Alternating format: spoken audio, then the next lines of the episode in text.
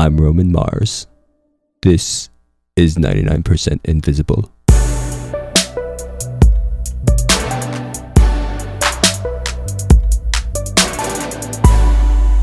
So the content for 99% Invisible is actually really good. It does talk about interesting things. One of my favorite episodes for 99% Invisible was actually um, an episode where he talks about the sound engineering in the show Hannibal.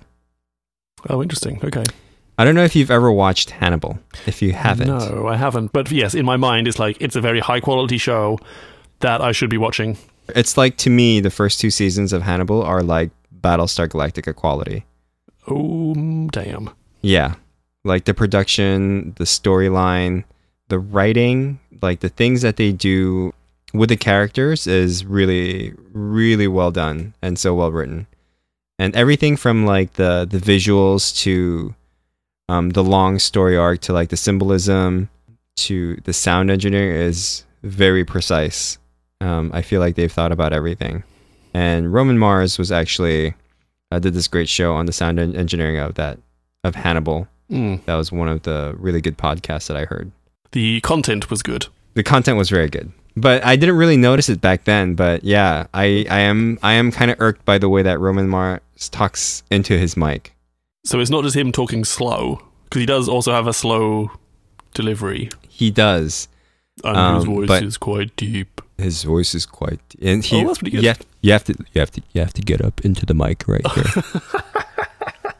Right, he gets like he gets right on top of it. yeah, it's like I'm like I'm like touching the mic with my lips pretty much. pretty ridiculous how close I was to that mic. Yeah, right. You don't have an external pop filter, right? You're just this is. I do. I do have a pop filter. Okay. Um, so my my lips were touching the pop filter and actually going through. Mm, oh wow. Okay. So you, are you using the Pyle right now? Uh, I am using the Pyle. And you sound great. Thank you. You sound like twelve dollar great. bargain microphone for primo sounds. So yeah, so Roman Mars. The reason why I brought up Roman Mars is because we had a interesting Twitter chat regarding jelly beans. I was not expecting that. Jelly beans, eh? It was him being frustrated about the fact that he couldn't tell which jelly bean was which. Now, is this the Jelly Belly bean? This is the Jelly Belly company. Yes, Are there any other beans, or are they, have they pretty much sewn up the Mm. market? They are pretty much the jelly bean market, unless you get the generic ones, which I don't think you want. no, no, no, no. No, even like the Harry Potter brand jelly beans, the Oh. Burgots and something. Right. they are made by Jelly Belly, and what a what a great move by Jelly Belly to do Wow. that. Yeah. Yep. Because I know they did do the. I think even before Harry Potter, they had like the random flavored, almost like jelly bean roulette. Yeah, exactly. So Roman Mars said something to the point of, "I can't stand how I can't tell the difference between a bean," or something to that, something to that point.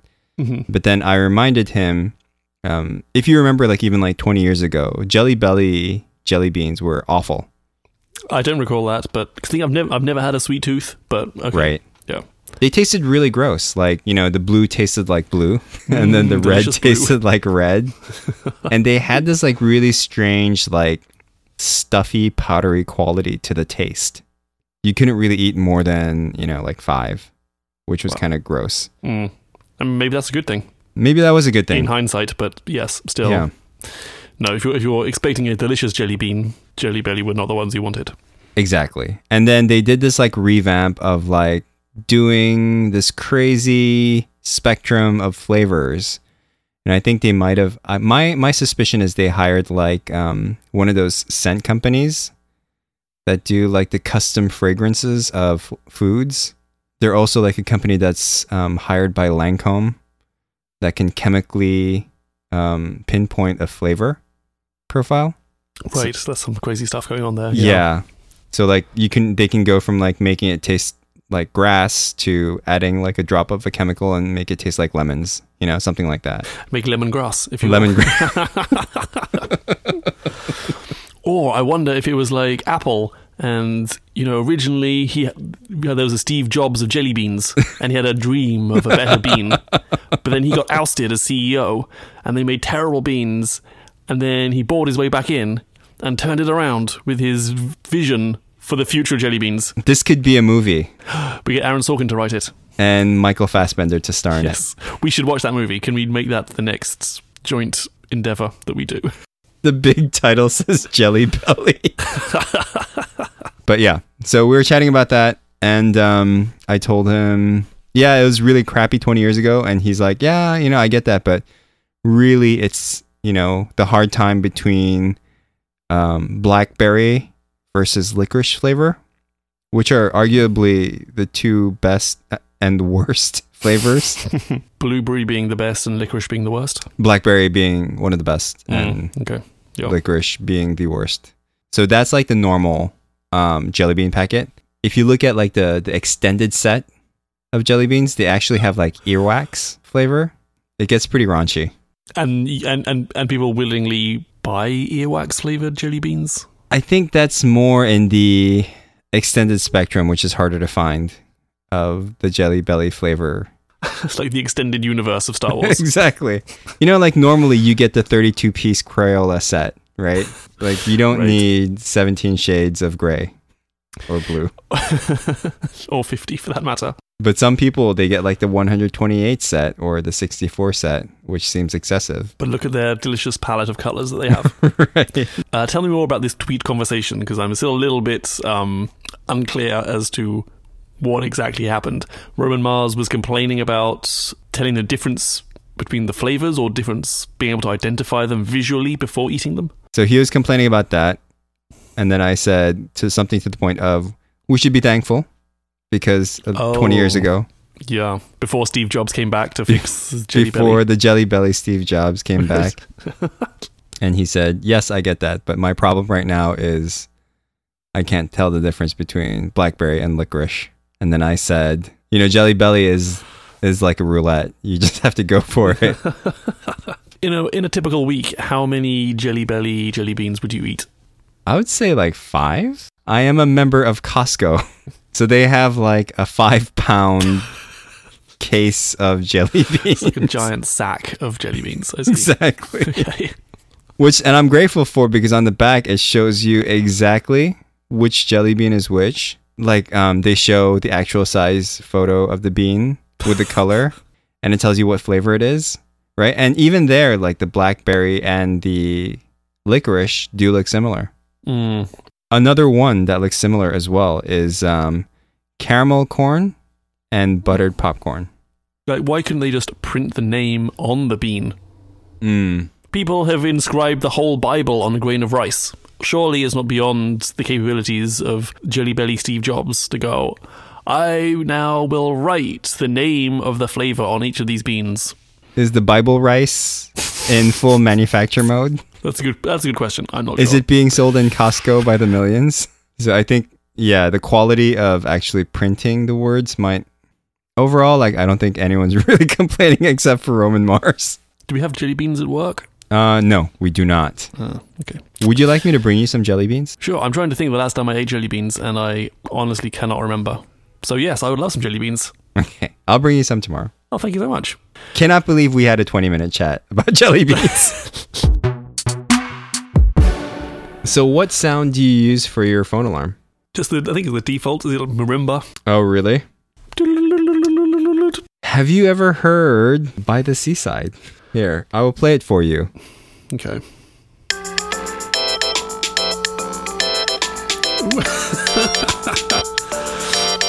wow. That's um smooth.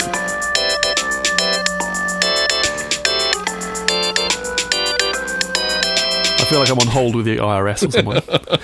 But yeah, that is what I use, and it's very pleasant. yeah, because I use. Oh, that's that's horrible. Well, I think isn't that what you want though in an alarm? Like, you don't Well- want to be like ah no soothing alarm. You want like a oh god what's what's happening? Who said that? What? No, because that just sets you up for a really bad morning, I feel. Unless you had like eight hours of sleep, then I guess that's great. Okay, tell you what. All right, Sam. I've switched to By the Seaside. I will. I will wake up tomorrow to By the Seaside, and I will report back Great. on whether I'm still asleep at 10 a.m. or not. uh, let's do some corrections, omissions, and updates. So you played another round of Mysterium. Yeah, a board game we talked about last week, right. which you played. So you played once, and now you've got like a second, a second opinion, I guess. I did a second round. So the first time I played, um, just as a brief refresher, this is a game where um, all the other players playing in co-op are psychics that have entered a house and they need to solve a murder. Mhm. And the way that they solve a murder is to get clues from the ghost, who is the other player. Um, and the ghost cannot say anything. All the ghost can do is show them cards, which leads to um, who the murderer might be. So last time I played as a psychic, which was super fun. Were you the ghost this time? I was the ghost this time, and Amazing. it's a totally different game. Wow. So, first of all, I think the, the dynamics is really good. Being a ghost is completely different. So, Did you play with kind of the same people as last time? I did. I played with maybe three of the same people that I played last time. Even those, even the some same cards were available to me. The way that I used it was completely different from the way that the other ghost used it. Oh, I see. Ghost Um, tactics. I like it. And what's really hard is that you only have a limited number of these vision cards to choose from. hmm And when we played this round, we've actually played it at a higher level, meaning that um, there were more suspects that I had to uh, that the that the psychics had to choose from. Oh, I see. Right. The more suspects, the harder the game. Right. So what I intended to be like, okay, so if I choose this ball of yarn as the vision, obviously it will point to um, the old lady who has like a, a carpet next to her or something like that, right? hmm and like her profile picture. And but then what was also different is that I didn't see that one of the other cards actually had like a knitting, you know, like a knitting tool or something like that. A, kn- a knitting needle, if you will. A knitting needle, right? You, the pro of knitting. yes. I should do a knitting update at some point, but maybe next week. Those kind of things can sort of mess you up and could lead to turns being lost and the, the, the psychics not progressing to the next stage. And that allows us for um, a more exciting game. But yeah, it was uh, still very fun. Um, I would definitely still play it again. Okay, and if you play it a third time, perhaps I shall join in. Yes, you should. it's great because uh, seven people can play, which is uncommon. Yeah, it's tricky to find a board game for that many people. And I think that's it for our corrections, omissions, and updates. In fact, there is a bullet point that says, I think that's it. I think that's it. Book club. Bling. So it took us um, 50% longer than we thought it would, Right. but we are now ready to talk about The Peripheral the peripheral. by William Gibson. So you listened to it on Audible? I did. Okay, yep, I read the, the hard copy version. I actually had to do the combination tactic as well because I got so lost in the beginning with Hmm. all the phrases, which is actually going to be one of my points. So we can address that as we talk more about it. Does that mean you had to buy the Kindle version as well, or did you? Yes, I had to buy the Kindle version. I guess some of it, we should attempt to summarize this book in the Right. beginning. Should we Um, do? I mean, are spoilers even necessary at this point? This is a book club that we're talking about the book. But I think it probably behooves us to say let it is spoilers. So if you haven't read The Peripheral by William Gibson and you want to, and I suggest you do, go read it now and then We'll be right here. in three weeks' time come back and finish listening to this review. Shall I attempt to summarize this plot? Yeah. Well, what kind of a book is it? Like, what kind of story is this? I- this is near future science fiction, near ish future science fiction. It's never actually established when this takes place, but it feels like maybe the 21, 2100s, 2200s, perhaps. Near-ish future hmm where a lot of the stuff you can still relate to. And some things not so much. Right. I'd also say that it's a murder mystery. And it's, yes, it's a murder mystery wrapped up in a science fiction time traveling story. Right. Oh my god, I don't even know where to start. I'm just going to start talking and then hopefully I can edit it into some kind of coherence. Every other chapter flips between two worlds. It's difficult to know which is the hmm, the main or the real world for the sake of argument in this book. It's established that these two worlds are about 70 years apart. I think I'm going to say the world 70 years in the future is the real world, and then the the world that 70 years before that, they call it the stub. I think I'm going to go with that because that seems to be the angle the book comes from. But you are first introduced to uh, a brother and sister who live in a stub, and the stub is a conti- oh Jesus Christ! It's a continuum of time Right. that is been separated from the future, uh, and is is sort of like the many worlds uh, theory, and that you know at any point, if someone makes a decision, the opposite decision branches off into a section of reality.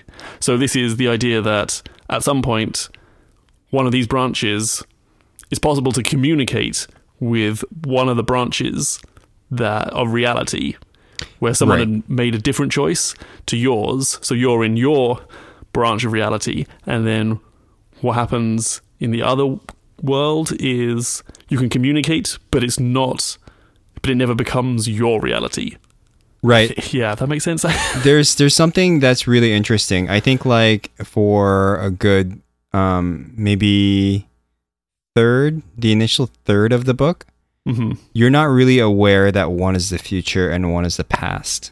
That's only revealed when they make a uh, conscious decision to bring one or the other into the other world somehow, which we'll get to later. But you can tell from the beginning, like they're two completely different worlds. But you can tell, you can also kind of tell that they're going off of the same timeline because they're kind of talking about the same things. And then when it comes to the reveal that um, this world that you're first introduced to, which is more of like a trailer park world, it's more, um, it's a bit more country, is known as the stub, which is like the past, a version of the past of this future world, which is a lot like, it seems very pristine. It's like very clean, super high technology. Um, and everyone is speaking with a British accent because I was listening to the audiobook. reading it on the page you kind of lo- i didn't pick up on that but yes it is set in london so Yep. it probably makes sense yeah So everyone was, uh, so you can tell, like for me, it was really easy to distinguish which world was which by the conversations because oh that's nice one was all speaking in British accents and another was more like a Southern twang, which really helped me grasp uh, the different concepts. So what and uh, what this future world did is they created a stub by communicating uh, with the past, and I think in in this world, like whenever you try and communicate with the past, it forms this connection, and once that connection is made, um, that pass is then called a stub, which then uh, branches off into its own world and has its own timeline essentially. Um, but what's really interesting is that they're both sharing the same time, meaning a minute passed in the future world is a minute passed in the old world. And so they can actually communicate with each other in real time. It's not like they have to leave each other messages or anything like that. but those two realities will not converge again. They're now on their own Right. path. So we're introduced to Flynn and her brother Burton, who Right. are in the, the trailer park world, should we call it? I'm going to call it the trailer park Yep. world. And they seem to make their living from playing games. There's Mhm. very much of a gamer culture. For some, for reasons I forget, he can't, they kind of earn their living from performing activities in games. And these are like VR games where they're completely immersed in this world, Yeah. um, either controlling drones or something like that. yeah. So she steps in because he can't do a particular job for a reason. I he has to go somewhere. He used to be in the army or the Marines, and he got injured, and he's kind of on the like the the veterans pay or the veterans like um, uh, subsidies. I think is what happening there. Mhm. And so she takes over just, and it's a routine job. It's surveillance. She's flying a drone, and what happens? So she is She witnesses um, these people that was sort of the job. Like mhm. she was told to like um, watch around, be a drone for this one building. Um, and then as she was doing her job, she notices something in one of the windows of the building that she was covering. And it happened to be that she noticed a murder that occurred. right. Um, but because this was a future world, the the way that the murder happened was completely different from what she had seen before. hmm And she thought it was a But she- game as well, right? At this right. Yeah. right. So at this point, you know, the technology is really high. So I guess VR games are actually pretty commonplace. Mm. And not only that, you know, the the I'm sure the games are uber realistic. Um, and so whenever she sees someone die, I mean, it could be misconstrued as a game character dying. hmm But the way that the the woman died was so unique and kind of not game like. Uh, she kept wondering whether or not if it was actually a game or not. Right. There was something strange that just stuck with her. And then, of course, we find out that what she saw was actually happening in the future world, in the the the, the London, the future London world. From there, it turns out that basically everything hinges on the fact that she saw this murder, and Mhm. so that now puts her at risk because she's now a witness, and she's a witness to, mur- to this murder in both worlds. So it, it seems like in the future London, there's like this, there's almost like this hobby of finding stubs or creating stubs through. Uh, I'm not entirely clear how this happens, but there's a mysterious Chinese server somewhere that has Mhm. created that they can use to create this link back to uh, the to the trailer park world. Oh my gosh! Now I'm gonna help me, Sam. I'm struggling to summarize So- this because this is so crazy. So the the story is pretty complex because like the woman who turns out died had a relationship with one of the people in London, Wolf Netherton. Yeah, Yeah. he is a PR person. hmm and he really and like apparently in the future um, pr is very important because everyone is sort of a or a lot of people are um, reality show people but it's gone beyond the point where like pretty much everyday life is almost a reality show for some people and he was a pr person for uh, the person that died um, and i think they had a brief relationship and i think he wanted to make up for her make up something um, and hire this drone or something to to surveil her. Yeah, I kind of want to go back and Yeah. clarify exactly wh- how that happened or why that happened. Right. Because yeah, uh, I don't recall right now. Right. But for some reason, um, Wolf Netherton did hire Right. um, these drones, and that's how Wolf Netherton in London is connected to the trailer park world. Maybe it's cheaper. Is it? Is it, is it just purely financial? I don't know. Or do they? Because also in the future London, there is a the human population is is very tiny. Yeah, after a catastrophic world event Known as the jackpot. known as the jackpot. Yes. So perhaps it was just a, a, a staffing issue. Like they don't have, they can't find the people to do it. So That could very well be it. Yeah. Well, so continuing on with the story, so it turns out that you know a murder did occur Mhm. in this future London. Let's just call it London. Yeah. Um, and so a police is set to the case, and the police's name is Lowbeer, and she is a super badass um, that is plugged into everything, just pretty much knows everything, and uh, acts as a um, acts as the detective of the story and trying to piece the two together. Right.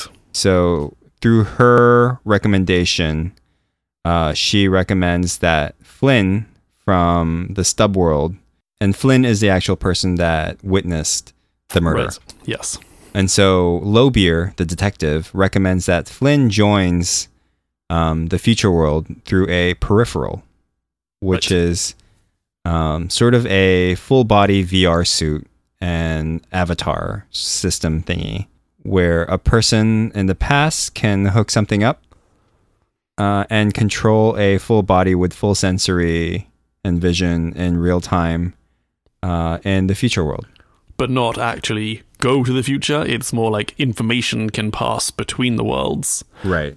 But you, the the actual like Flynn in Trailer Park World is just lying down on a couch. Yep. She becomes almost like inert Yeah. in Trailer Park World, but she still needs to breathe, eat, use the bathroom, all those things in Trailer Park World. Even Yep. though what she's seeing uh, and her sort of her consciousness almost is in in London. Right. And in London, um, peripherals are an everyday thing, so people can actually use peripheral to go to different cities without actually being there. So that tech has already been established Right. uh, in the future. Word gets out that someone has witnessed this murder. Right. So then it seems that there is a organization then who wants to kill Flynn because she is witness to this murder. So the bad guys also have a connection back to the stub, to the trailer park world, and they start influence events there. Right. But then, with the help of Lowbeer and Netherton, uh, Flynn and and Burton are then also put into a position of power, and events are manipulated to uh, protect them. And so they're now sort of fighting this battle between two timelines or two time. They'd be like time settings. I don't want to call them time zones because it's not really time zones. two time Yeah. settings. And so whenever like Flynn is in the future trying to solve this thing in the future alongside uh, Wolf and Lowbeer, some people in the past or in like Trailer Park World have to protect um, Flynn's body essentially from being shot. Right. And the technology in like the Trailer Park World is also pretty advanced. So people are using drones Yep. um, and uh, like these really cool squid suits that can do camouflage and all that stuff. Mhm. And so it's very advanced technology there too. Yeah, so it becomes a point of like, um, okay, what do we, what can we put in place in the rural in the trailer park world that can succeed there, so that we can still have Flynn alive in this future setting with the peripheral. And Right. So it becomes to this point where they need to do, they need to solve the murder pretty quickly.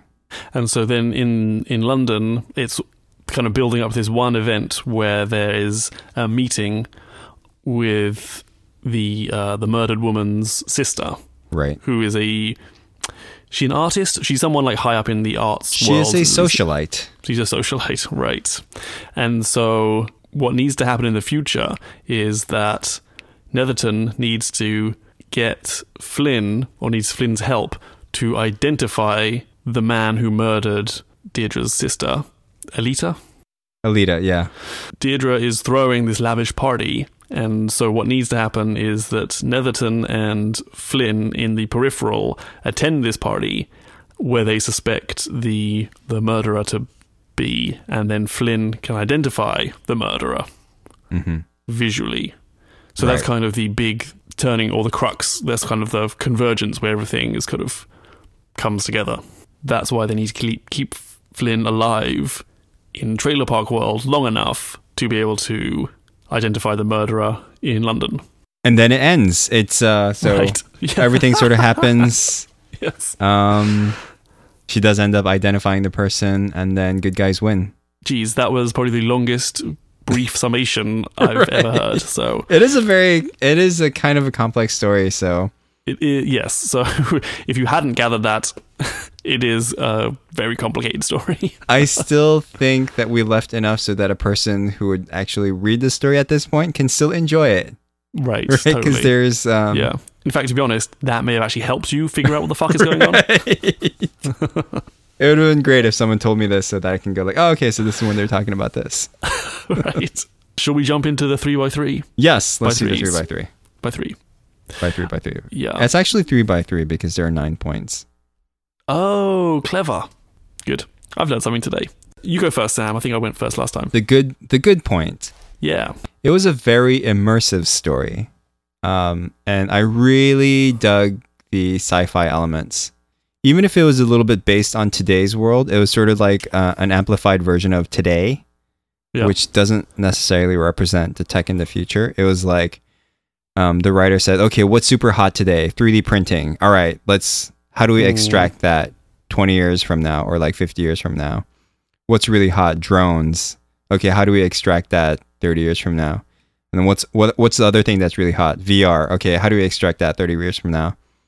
And essentially, it was like the future was sort of built around those sort of hot topics right now. hmm Yeah. I I have a feeling if it was like the actual future, there would be things that we don't even think of.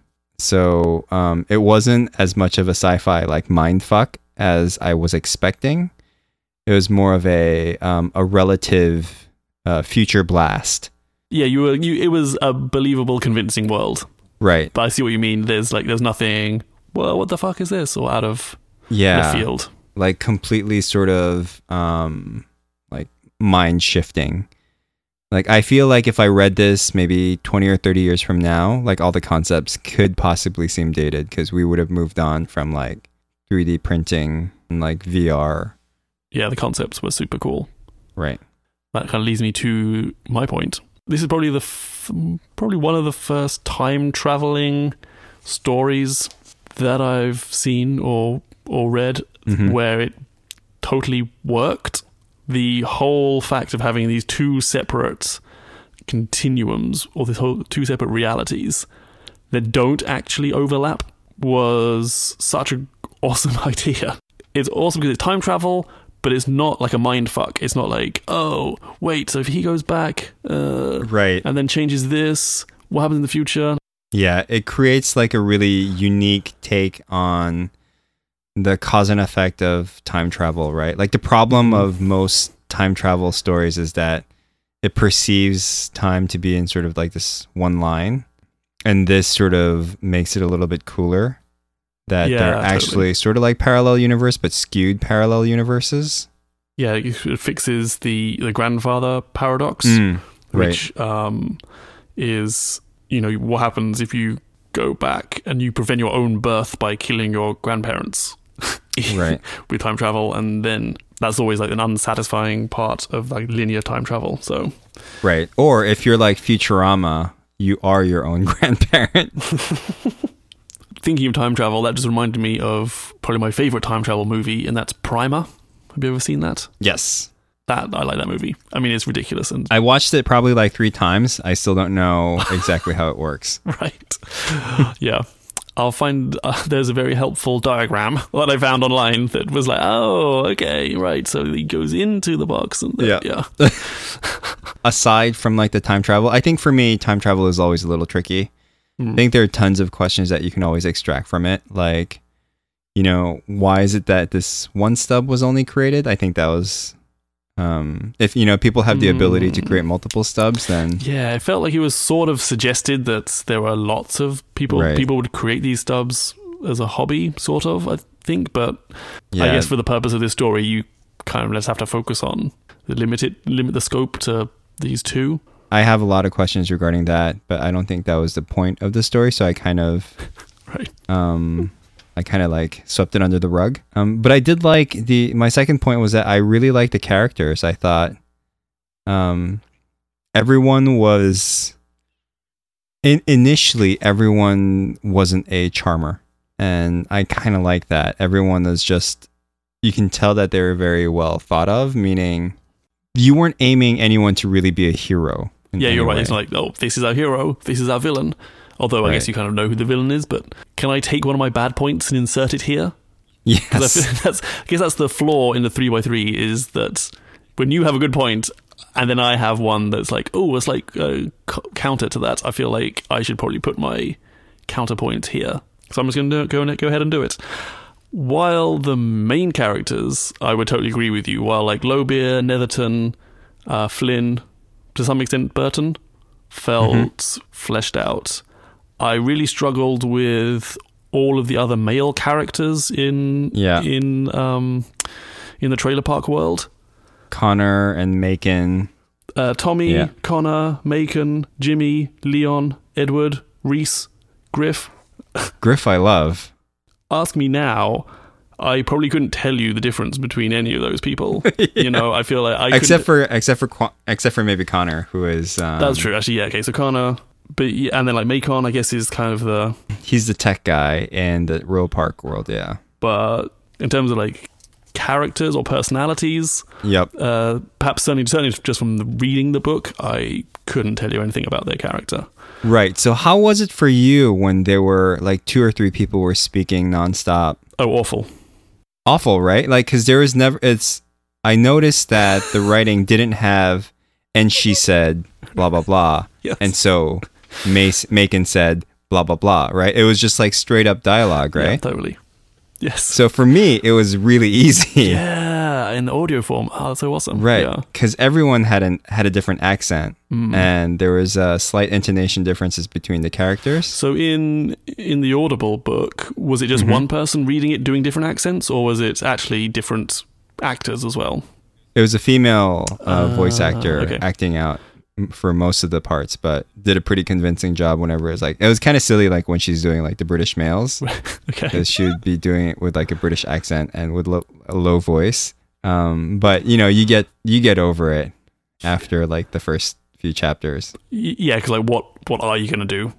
in that situation. Yeah.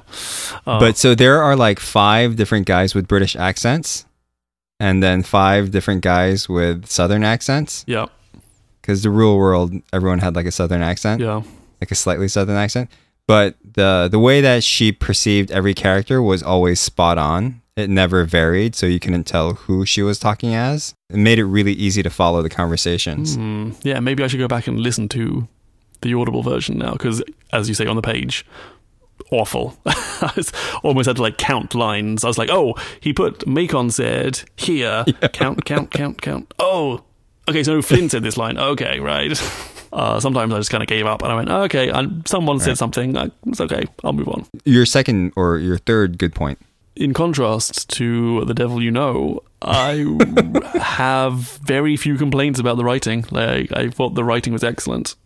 Yeah. In just in terms of just description, no Mm-hmm. horrible similes dropped in there. Um, pacing, characters to some extent, uh, the phrasing, talking, the ideas, like everything was. I just felt super comfortable. Uh, what's the word I'm looking for? I felt really confident in Yep. William Gibson's ability to tell this story. You know, I was never like, oh, like questioning, oh, why did he do that, or, or at least not to the extent that it kind of took me out of the story. I was just Yep. totally com- had total confidence in in him telling the story, and he was going to do a good job. I would almost say his writing, especially when you hear it, it's a little like poetry. Mm. There was like a really good rhythm whenever there was a big description of something. And he gets into like this phrase of um, whenever he describes something almost from a perspective of Flynn, describes it in a way that would make it that would make Flynn very easily understand it. And it's very unique. Like I think it's unique the way he writes. I found it to be uh, really easy to understand after you get over the initial hurdle of understanding um, like what it is he's talking about. right. So, um, as a good point, I actually said that, um, you know, he actually wrote this. I feel like he wrote this book from that time, meaning Mm. um, it wasn't written in 2016. It was written in. oh totally. You know, yeah. He Yeah. It's almost like a relic from that time. Like he just wrote it like, okay, this is the story that's happening right now. So I'm just gonna type it like it is. now that you mention it, yeah, I got that feeling too. it's not like yeah like okay let's let's take time to explain what a hefty mart is or like why the hefty mart is so big or what you know why all the food is from the sushi barn and stuff like that right. right Yeah. it's just he just dives right into it um, but it was great that when flynn was in the future world and was asking questions um, when she was walking around with wolf netherton hmm that explanation um, was valid because it was like Wolf Netherton explaining things to her. William Gibson also had fun with that. Um, so we should also add that this uh, this link between worlds goes both ways, and Mhm. Netherton can also have a presence in in the trailer park world through Right. something called the Wheelie Boy, which I take it as the iPad on a on a stick. which we actually have these days. Yeah, I'm going to read this passage now, um, and this is Netherton in from the Wheelie Boy talking to to Flynn um, in the trailer park world. He got the squid suits and a micro drone for Burton to get me out of Pickett's. Got the pill bug they used on Burton. Pill bug? No time. Just listen. Griff is the problem.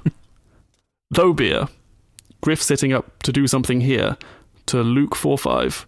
Who? They're just assholes. You listen to me, okay? so there's like two opportunities to explain something that has hasn't yet been explained in this world. And Right. like it's almost like William Gibson is going, Nope, I'm not telling you. Like, You're just gonna have to wait a bit longer. And this I mean this occurs on page three hundred and seventy four. So you're already in quite a ways. And like, in fact, you never find, you never really find out what the pill bug is. The Luke Four Five organization is. I mean, you know who they are. Yeah, it was briefly always- explained. Yeah, Yeah, it's kind of but it just goes off and saying like they're Luke four five. Yeah, which is kind of strange, right? yes. I really love stuff like that. Like, and I, I really like when um, these characters have habits in that world that you wouldn't normally comment on unless you know that world really, really well. So this world, like you, you can print pretty much everything. Like if you need a new phone, you can get it printed. Mm. And you know the fact that like a newly printed phone has a particular smell, Mm, yeah. right? And she notices it and she smells it. It's like, oh, that's a new phone. That was really clever. Yeah. And I don't know, like I kind of want to live in a world where you can print your own cronuts, right? I would be amazed if Cronuts are still around in 300 years' time, but okay.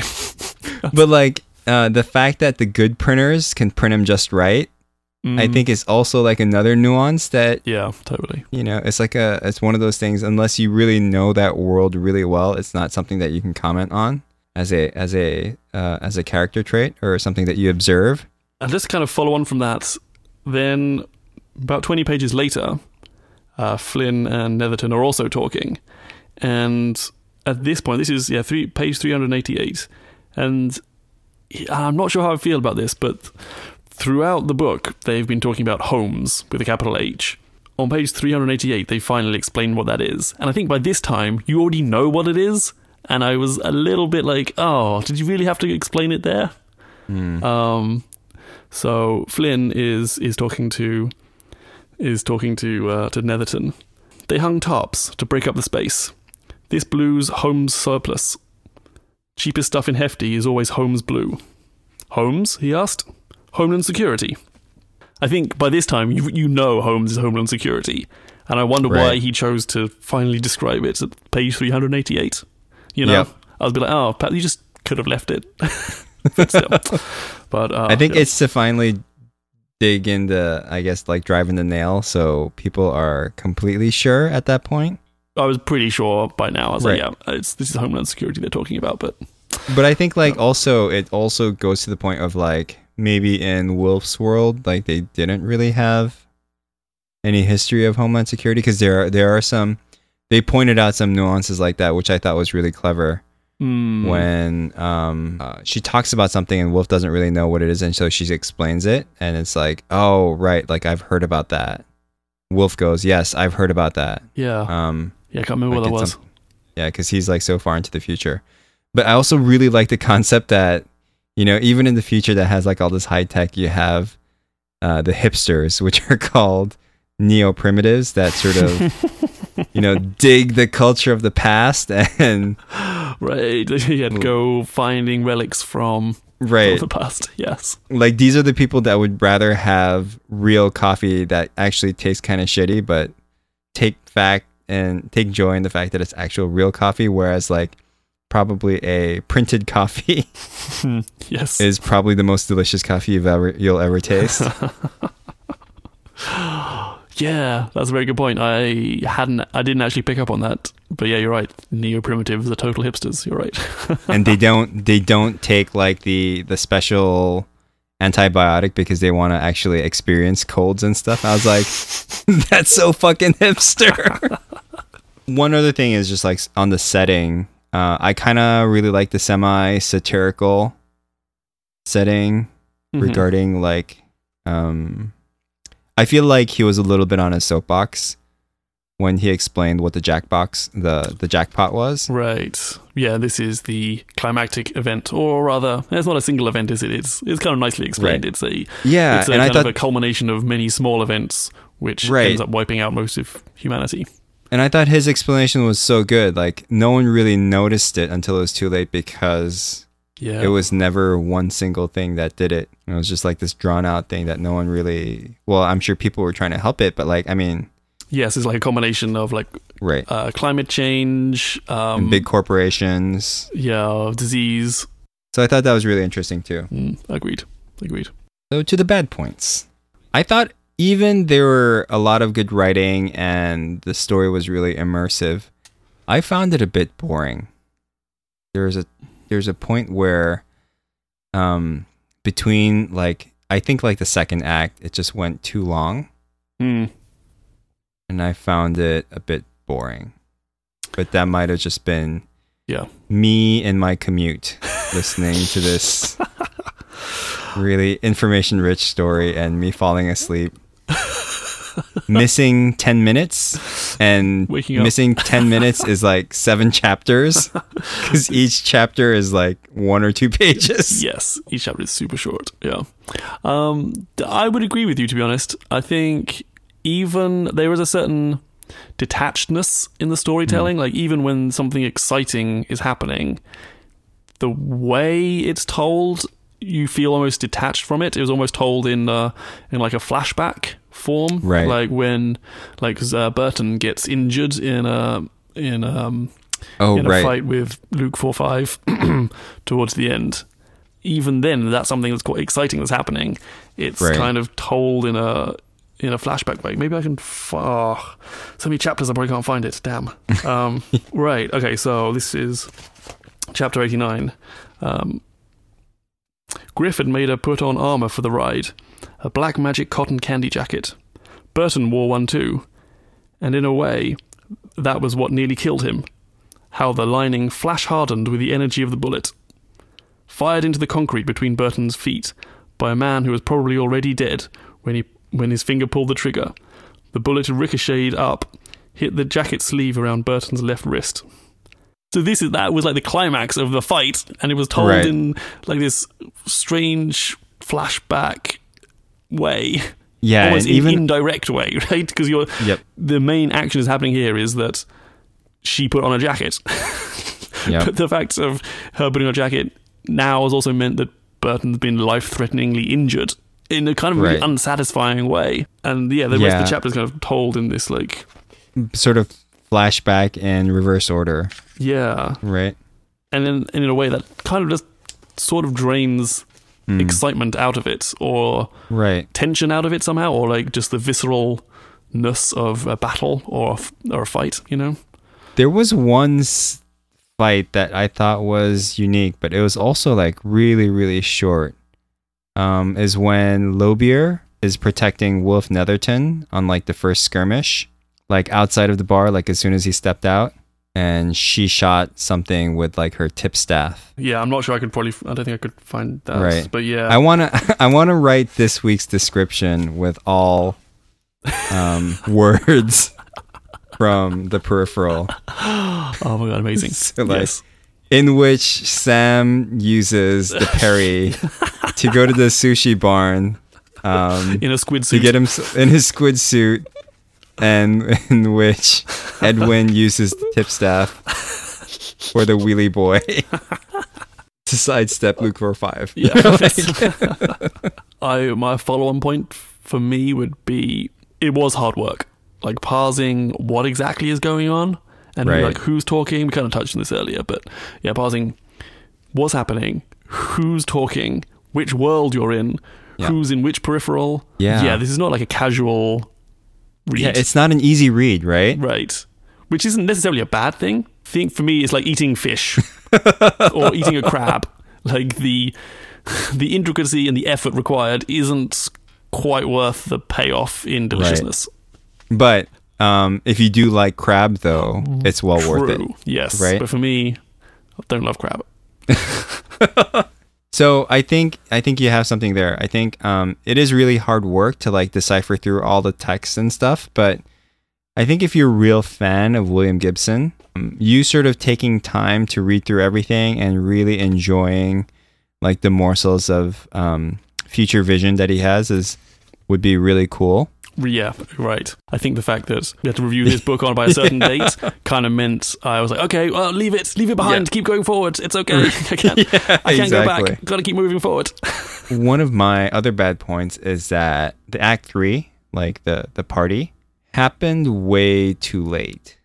Mm, I feel in the story. It happened way too late, and then just that entire climax of that ending and the way that it wrapped up was really conveniently wrapped up.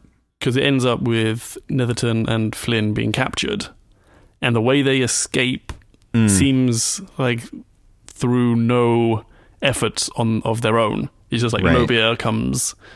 Oh, wait, what had she done? She had Fucking badass. well, she's a badass, but she had used assemblers to hide a gun in the chair which they were in, or they'd sent assemblers through the floor with a gun. And this had a pretty badass gun, which like It's not even Yeah. a gun. It, it just It's, fires it said nanobots that- that eat flesh. and it looks like a parrot bird, Right. like the beak of a parrot bird. It's like brightly colored too, right? It was like this big red beak of a gun. Right. Yeah. So it was almost. I could like imagine like you just pull its foot or something.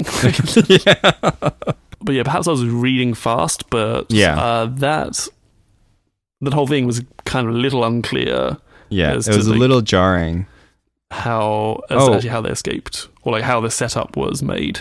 Oh, um, the it was Burton's mech bot that came in through a a false wall Uh, that was built by assemblers, right? And essentially, that room was staged by Lowbeer. Oh, or and she knew that's Yeah, that they would be there. Daedra and the bearded man.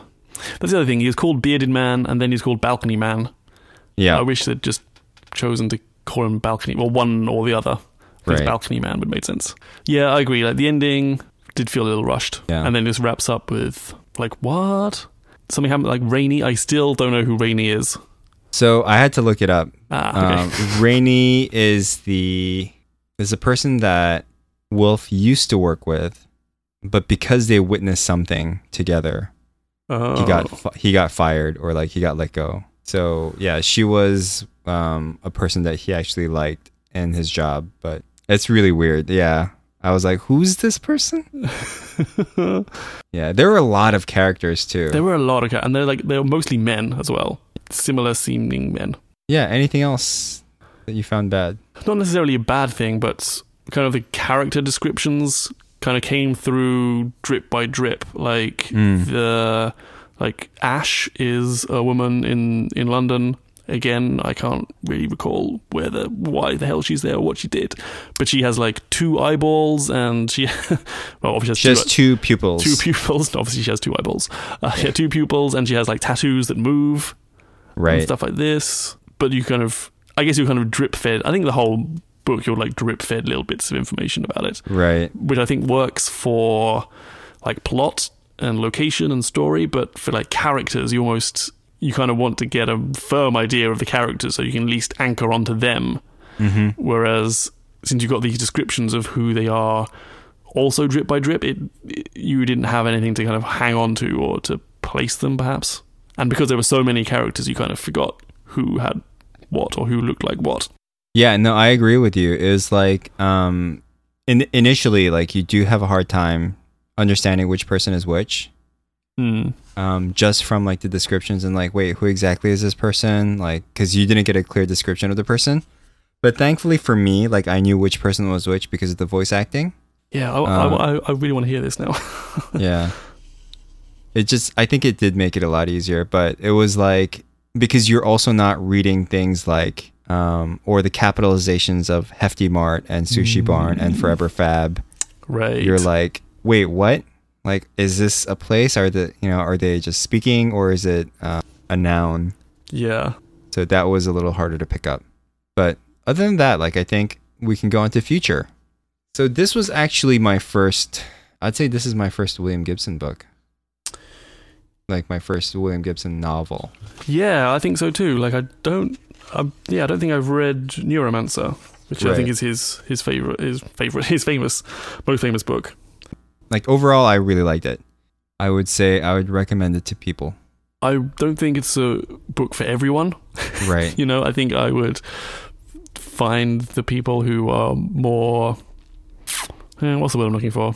I guess dedicated, uh, dedicated maybe, or that won't be put off by having to kind of dig through and reread and put the effort in. You know, like it's not Yeah. an easy, as we said before, it's not an easy read. Um, but yeah, I enjoyed it. Um, I think though on balance, perhaps the my feeling at the end of it was that perhaps wasn't quite worth the effort. you know, uh, within a fine margin, like it's pretty Right. close. Like there was some awesome stuff in there, um, super interesting. But would I have preferred to read something else? Not the devil you know, but um, yeah, I perhaps didn't love it. Should we say? Yeah, I think that I I have some minor issues with it. It'd be like a three, a three and a half, a three and a half star rating. it would be a four. I want to say. Yeah, 'cause I think the like, the intellectual in me wants to like it and go, yeah, this is so awesome. But then Yeah, just the, the true. pleasure seeker in me was like, ah, a little bit Mm. bored, and I didn't really know what was going on the whole time. Yeah, that's true. If it wasn't written by William Gibson, I think I would give it a lower score, which is shameful of me because it shouldn't matter. Yeah, I think I'd, I'll agree with you. It's like a three out of five for me. It's it's a good book, but like yeah, it wouldn't. It for some reason like the concepts didn't really blow me away. You know, I think when Flynn got into the peripheral, it felt a bit like Avatar slash Matrix. I I'm glad that they didn't hinge on that aspect to be like the main focal point of the story right? Yeah. Like it's even even if the book is called The Peripheral, like the story really doesn't revolve around the peripheral. It's more around this murder that's happening and how like how the future or the like the past of it can be controlled by other means, which I thought was really interesting. There's like this whole socioeconomic thing that's happening. But again, it's hidden away. Like the most interesting parts are sort of only just glimpsed at, which is even it- interesting but also frustrating. Right. And it reminds me of like this other game. Um, there's this game called uh, Dark Souls. Okay. which is there's no story. There's like no one's gonna say, "Oh, this is the beginning. This is the intro movie." You know, welcome to the world of Dark Souls, where you're blah blah blah. It's nothing like that. As soon as you start the game, you're sort of just start out in this dungeon, Right. And you have to fight your way through. And it's an extremely hard game. You get like a snippet of the story, and you're like, "Oh, okay, I get it." And then it makes it a little bit more interesting. I would say it's a good read. Yeah, I would love to see a movie version of this book. Mm, yeah, me too. This could totally work as a movie, I think. Anyway. Cool. So, well done, Sam. Took us a little longer than expected, but it Right. is done. This next book next should book. actually Yes. So, yeah, Sam, it's your turn to reveal this next fortnight's book club. So the next book shall be Sprint How to Solve Big Problems and Test New Ideas in Just Five Days. That sounds like a great work of fiction. I was actually going to recommend another fiction, but I kind of want to s- split it up.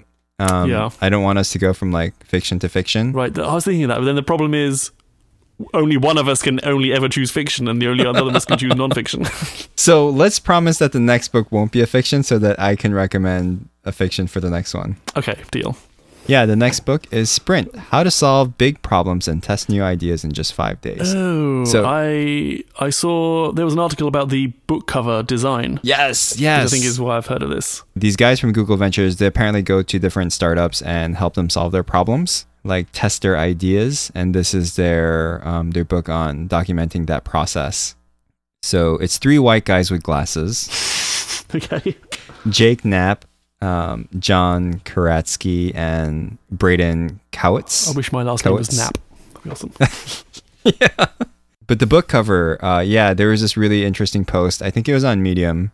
Of course. on how they went from like uh, a kind of shitty cover um, that one of the writers wanted to a professionally design cover, which is designed by Jessica Hirsch, who is a really good book designer and typographer. Right. Yes, and you kind of saw the progression and the ideas and Mhm. like how they like the original cover was fine, and then Right. this one is fucking awesome. I mean, the original cover just looks like uh, one of those Sam's book that's you know learn Right. Excel in 24 hours. yes. Right. Yeah. Yeah. It was just missing, you know, having a calendar with five days on it or something in the background. exactly. and a guy leaping from like day one to day five. cool. That's a great choice. So let me read you the little snippet. This is from Eric Ries, who is the author of The Lean Startup. hmm Uh, Sprint offers a transformative formula for testing ideas that work, whether you're at a startup or a large organization. Within five days, you'll move from idea to prototype to decision, saving you and your team countless hours and countless dollars. A must read for entrepreneurs of all stripes. Entrepreneurs of all stripes. Yeah, Uh, that's kind of strange. I've not heard right? of that phrase before, but Maybe it means of all ranks. well, types, stripes. Well, I don't know. Yeah. oh wow, there really are three white guys with glasses. yeah, Oh, if you scroll Yeah. down. well, well, uh, w- the first, as soon as you uh, name a book, I always scroll down to the page count.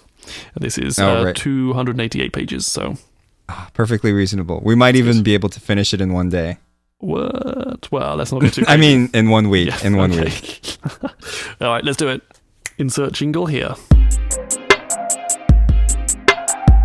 This week, we both listened to a show called Story in Star Wars, and it's part of a, like a larger podcast Series. series. Uh, se- yeah, I was going to say network. It's not quite a network, is it?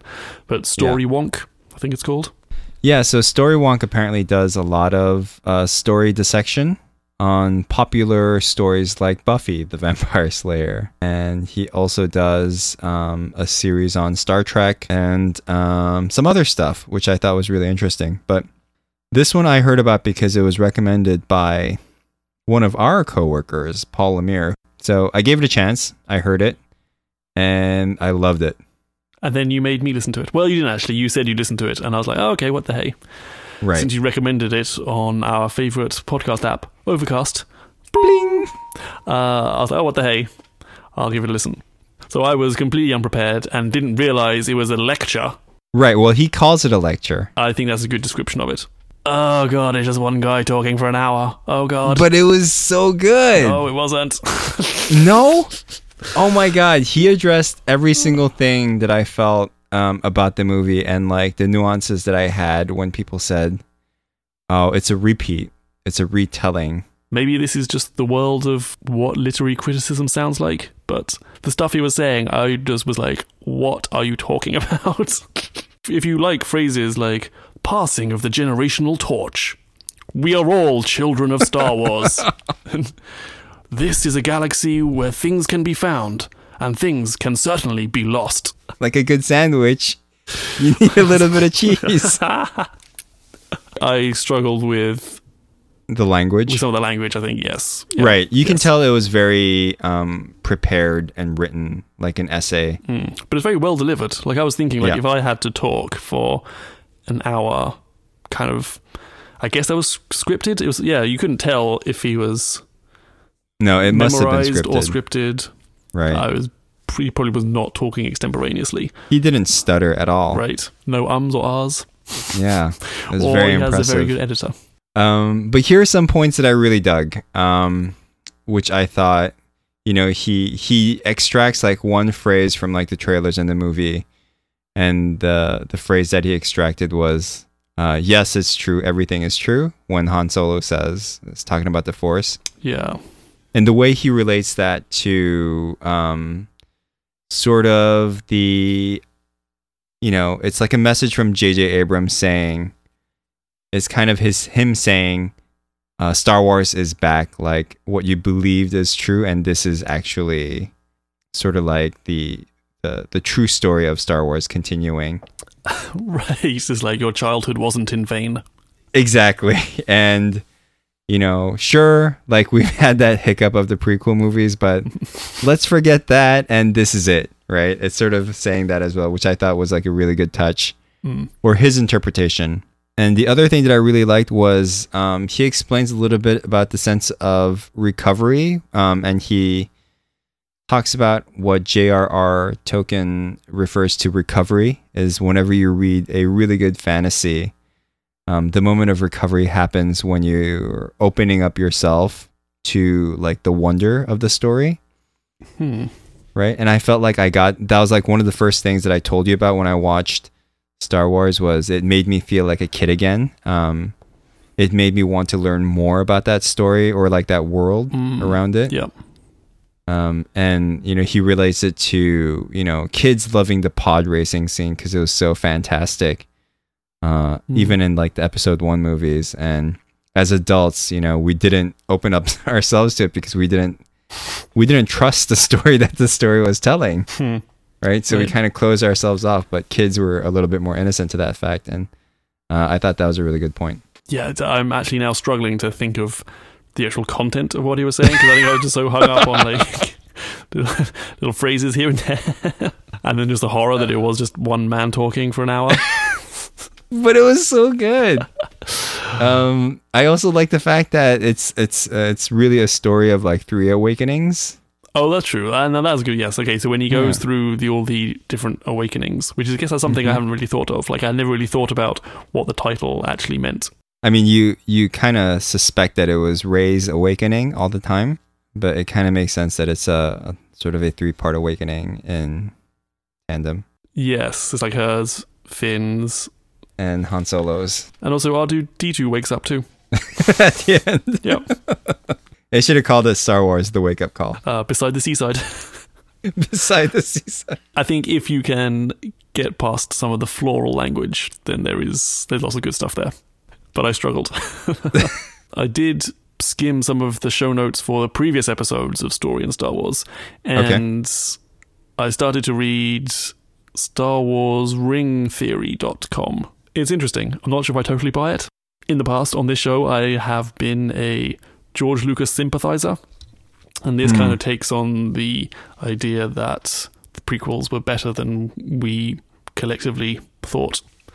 Or at least Lucas was trying to do something more grand or more interesting than we gave him credit for. So it's interesting. It's, it's crazy long. Like I've there's about 10 pages and each of those pages is like at least 10 15 screens. So crazy long, crazy rabbit hole to go down, but Hmm. um, certainly interesting. It's sort of the idea that the prequels are arranged in a ring cycle. Right. So there's a lot of mirroring and similarities and reversals between the prequels. So like episode 1 matches episode 6, episode 2 matches episode 5, episode 3 matches episode 4. Interesting. Interesting. Not sure I'm Yeah, totally it seems like a it, stretch just from what you're explaining. a lot of the evidence is, you know, side by side screenshots of like, oh, this is these two shots are similar.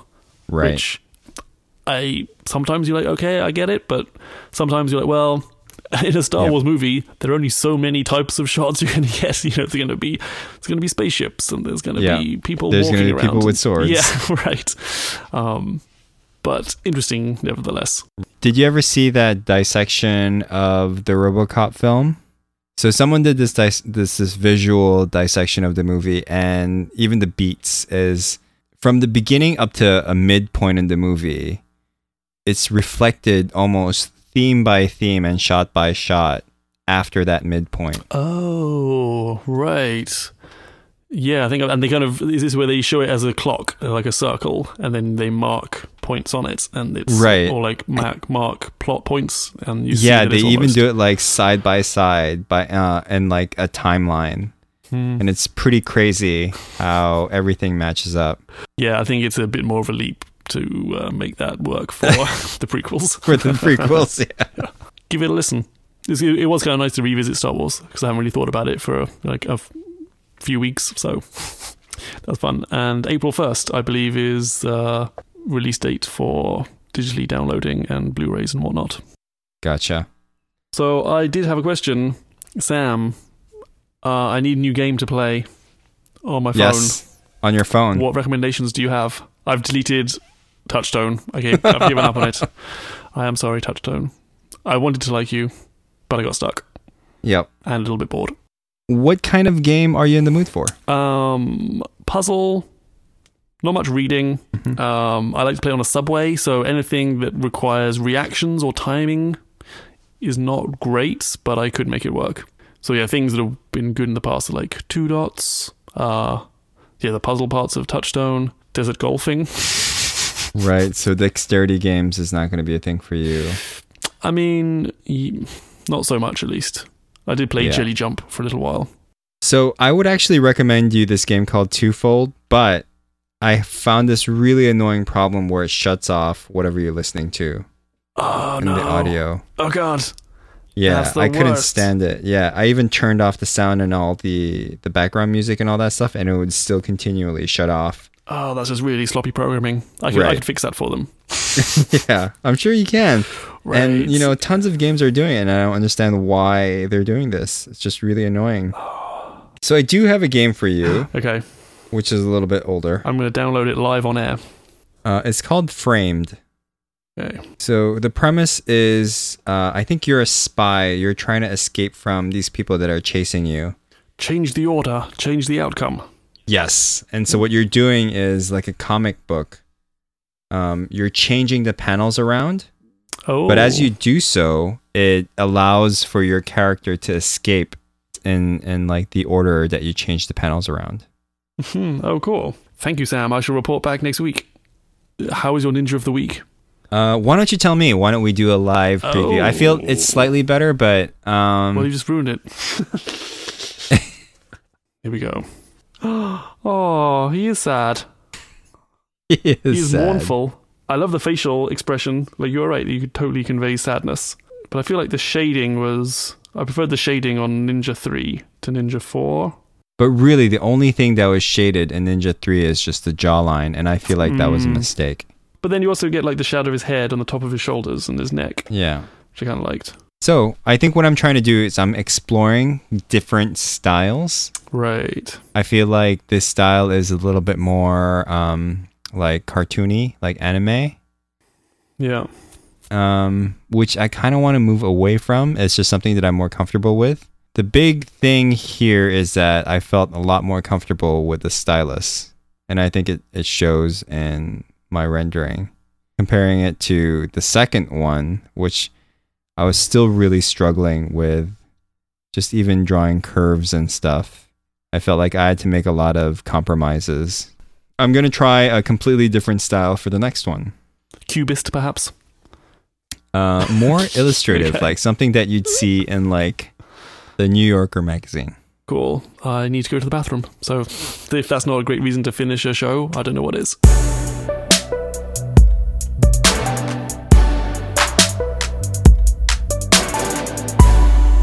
Shit, you're to have to do a lot of editing on that one.